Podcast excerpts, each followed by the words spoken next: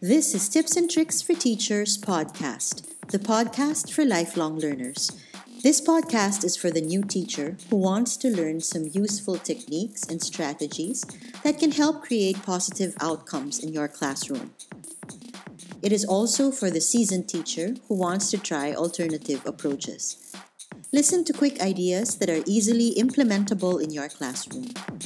I am Miss Joanna and I host this podcast.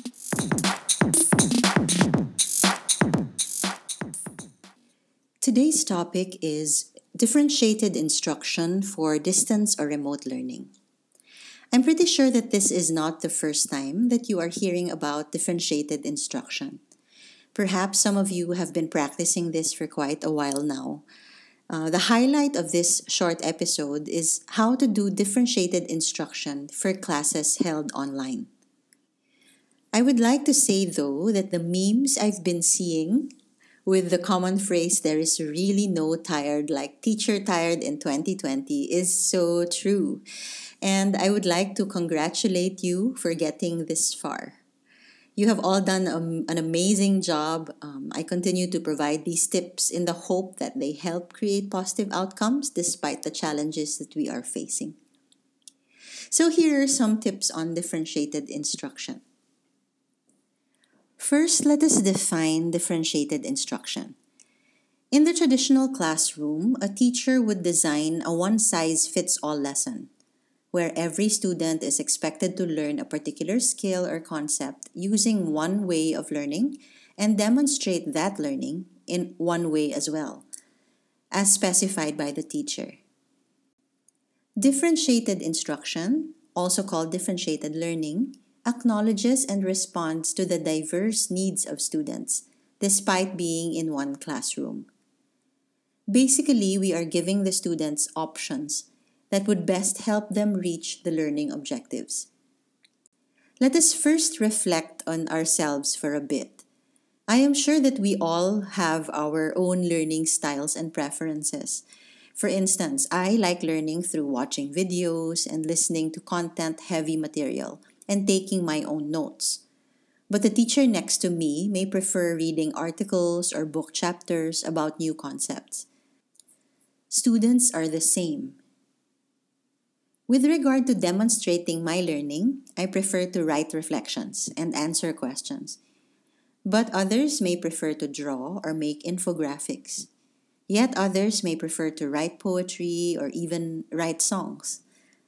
When we look closely at our students, we realize that many of them are not like us. Therefore, it poses a challenge to us teachers to design lessons according to their learning styles.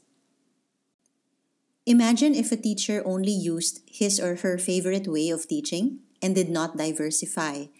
Then the students who are not akin to that style will be at a disadvantage the entire year. This is why practicing differentiated instruction should be one of our goals. Now, I would love to know how you have tried differentiated instruction in your own classrooms. I know that you've probably tried it already, uh, leave me a message or a comment in any of the platforms mentioned at the end of this episode.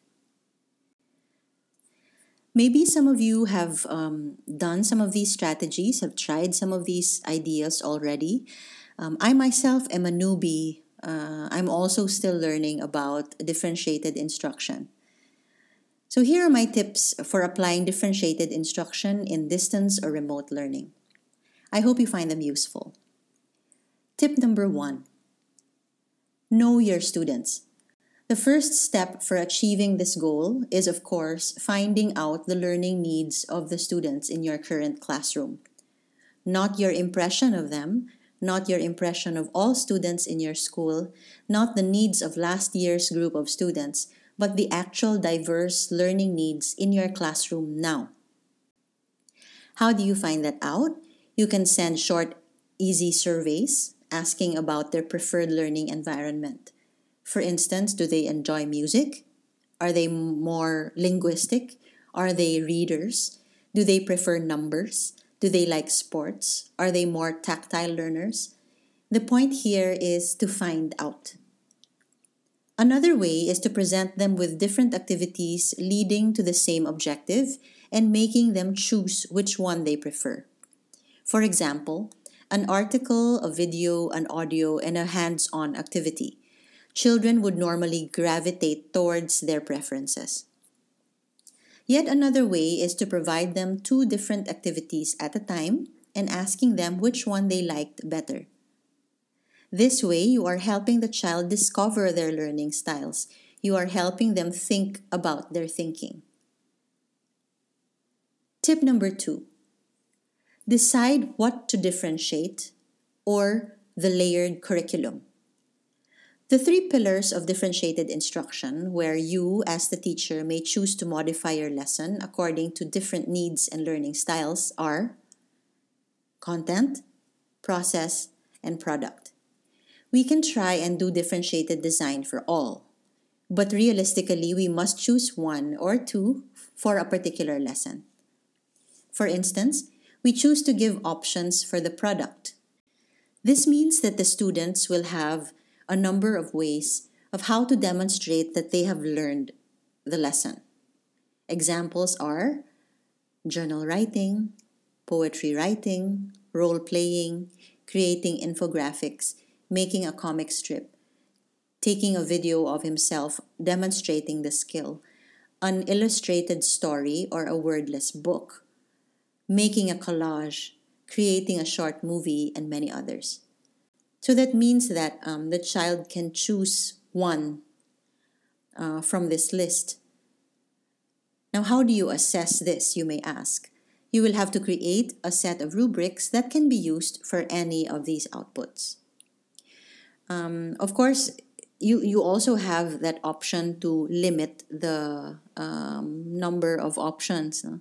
Um, if it is too varied, then it may pose um, too many challenges also. So you may have, let's say, a list of five options um, that is differentiated enough. Tip number three Give the students the opportunity to progress at their own pace or speed. A good example would be a flipped classroom approach where students are allowed to work on certain tasks or modules on their own. Just make sure to include safeguards to ensure that students work on their own efficiently despite the absence of close supervision. To learn more about safeguards, you may check out episode 5.